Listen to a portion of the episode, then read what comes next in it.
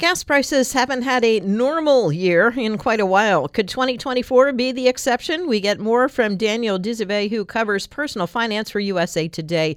Daniel, recap what's been happening with gas prices since 2020. Well, we haven't had a, a normal year. Um, pump prices fell rather dramatically in 2020 because of the pandemic.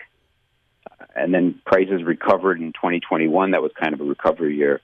And then gas prices went up dramatically, uh, you know, during the Ukraine invasion and the sort of early months of that year, which was 2022, and then they went up further because of inflation. So we haven't had a normal quote unquote year in pump prices really since, uh, well, this year was was closer to normal, and it's the closest to normal that we've had in a while.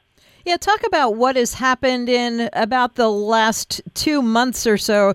Does it seem to be kind of normalizing now? Well, gas prices started the year around three dollars and twenty cents, I believe, and in the summer they spiked up to about three seventy five, probably over four if you're in you know big cities where the costs are higher, and then they retreated. Uh, I, I, I kind of joked in the uh, in my story that it was kind of like a big glowing billboard for the federal campaign against inflation because gas prices have been down around three bucks. What are experts saying about the winter months? Well, people drive less in winter. Days are shorter. There's less kind of sustained travel going on. And I didn't know this until this article, but it's cheaper to process fuel in winter.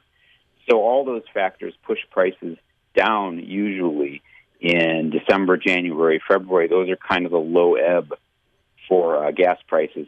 So, what my experts told me is we can look for the year to start with maybe even a little lower prices. I, I don't even know what the average is right now, but it's around three bucks, but maybe a little over. And and the prices may even dip a little below that in January, February.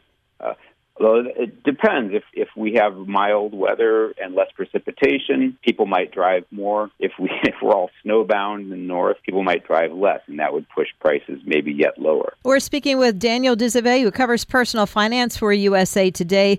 Daniel, of course, there's so many factors that impact the oil market and gas prices. What geopolitical situations could be bad? Well, of course, we have the conflict going on in the Middle East. The, the, the, the surprising thing, I guess, is that gas prices actually fell in the weeks following the start of the Israel Hamas war. Now, it makes sense, I guess, strictly speaking. Israel and Palestine are not major oil producers, but they sit in an oil rich region, and everything could change if that conflict were to widen. Daniel De Vise, who covers personal finance for USA Today.